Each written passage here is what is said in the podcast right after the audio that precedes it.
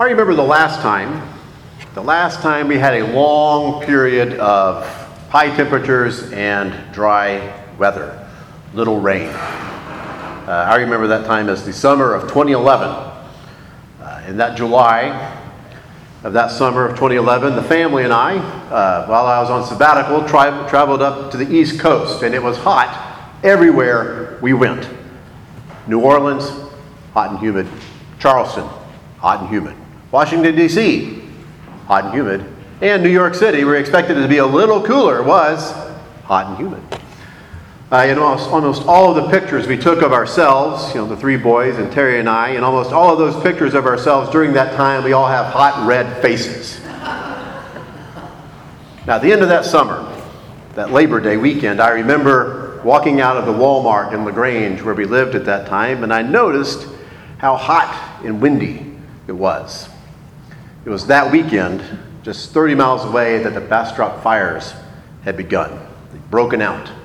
A fire that burned 32,000 acres, including 1.5, an estimated 1.5 million trees, and destroyed 1,600 homes. And it is considered Texas's most destructive wildfire in its history.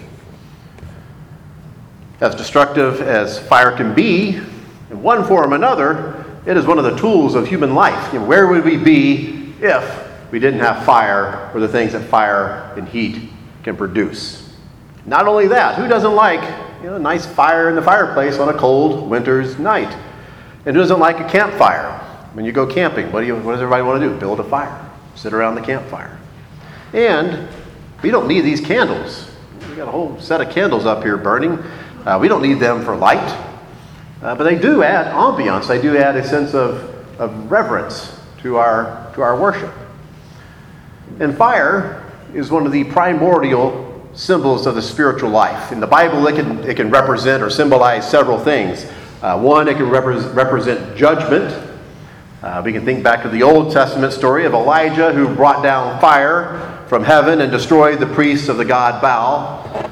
And in the Gospel according to Luke, when Jesus passed through the region of Samaria, and the Samaritans did not welcome Jesus because he had set his face towards Jerusalem, uh, the two disciples known as James and John, or the nicknames that Jesus gave them, the sons of thunder, James and John wanted to call down fire on the Samaritans.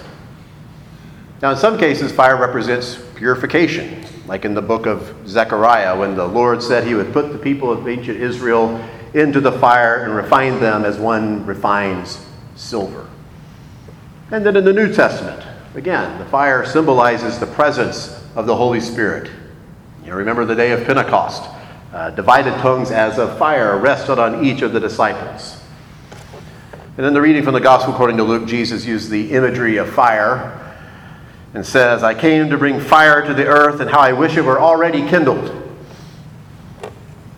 We really shouldn't be surprised that Jesus has used such imagery, imagery using the image of fire, because this because John the Baptist warned, warned that this would happen. He warned everyone at the beginning when he said, This is John the Baptist speaking, I baptize you with water, but one who is more powerful than I is coming. He will baptize you with the Holy Spirit and with fire.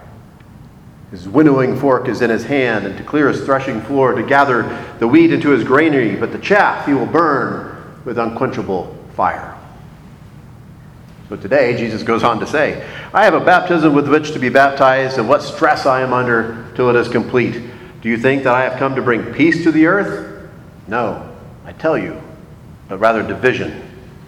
And then he describes here in this lesson the kind of division he is talking about. From now on, five in one household will be divided against each other three against two, and two against three, father against son, son against father, daughter against mother, mother against daughter, daughter in law against mother, mother in law against daughter in law. Now, that doesn't sound like peace to me. That doesn't sound like peace. That Jesus says that he comes to bring fire and division seems to go against the grain of what we typically understand Jesus' mission to be, because we generally understand Jesus' mission to be about peace, related to peace. When the angels announced to the shepherds the good news of Jesus' birth, they said, Glory in the highest heaven and on earth peace towards those God favors. And when the righteous and devout old man Simeon, also in the Gospel according to Luke, who had been promised that he would live to see the Savior, he held Jesus as a baby in his hands when his parents took him to the temple to be circumcised. And Simeon praised God, saying, Master, you are dis- dismissing your servant in peace, for my eyes have seen the salvation of God. And later, when Jesus sent out disciples, uh, first 12 and then later 70, when he sent out disciples to heal and cast out demons, he ordered them to enter homes and announce, Peace be to this house. And then, after Jesus healed people, he often told them when they departed to go in peace. So, peace does seem to be what Jesus is about. But, but, but, yet, when Simeon, the man, the man from the temple, when he handed the child Jesus back to Joseph and Mary, he told Mary, This child, this child is to be destined for the falling and rising of many in Israel, and he will be a sign that, they, that will be opposed, so that the inner thoughts of many will be revealed. And so here Jesus says, I did not come to bring peace, but the sword. Not peace, but division. And at this point in the gospel, Jesus is going to Jerusalem where he will indeed be opposed. The, inner thoughts of many will be revealed. He will be opposed by the authorities there. And throughout his ministry, from time to time, Jesus faced opposition.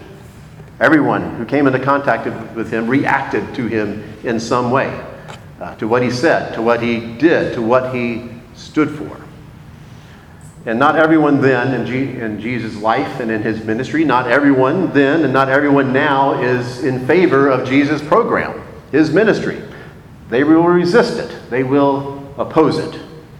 Now, Jesus' program, we want to call it that, his program goes back to when he stood up in the synagogue and he said that the Spirit of the Lord is upon me to bring good news to the poor. He sent me to proclaim release to the captives, recovery of sight to the blind, and to let the oppressed go free. And his program also includes loving one's enemies and praying for those who abuse you and doing to others as you would have them do to you.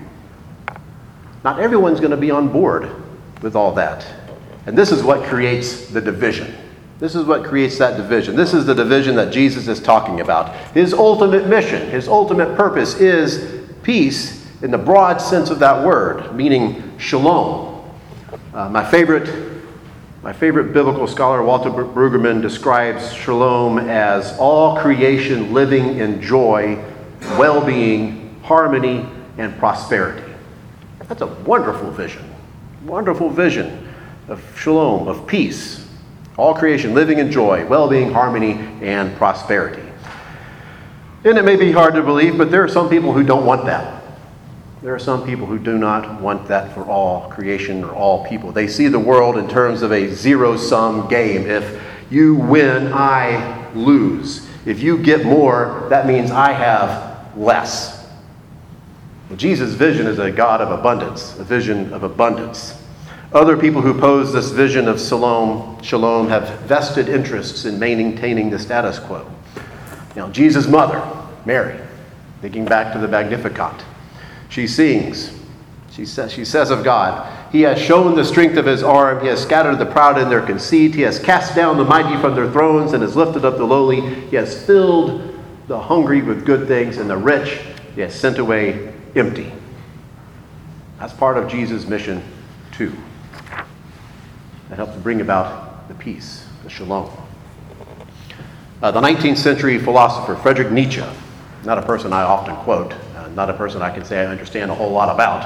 Uh, but the 19th century philosopher Friedrich Nietzsche wrote about the reevaluation of all values. You know, Nietzsche was not a Christian, or he probably had been, but he rejected Christianity and wrote about moving beyond Christian morality towards something else. But Jesus is way ahead of Friedrich Nietzsche in the transvaluation or the reevaluation of all values. That's what Jesus was doing in his own time and continues to do to this day as he challenged us to reeval- reevaluate our values in light of his kingdom and his peace. He enacts his vision of peace throughout his ministry, and often the values of his vision, the values of his ministry, are not what the world or sometimes we value. So we need We need that purifying fire that renews and not destroys so that we may be brought into alignment with the values of the kingdom. And by doing so, we and our world are renewed. In Bastrop County, if you haven't driven through lately, you drive through there, the forests which were burned and charred are growing back once again.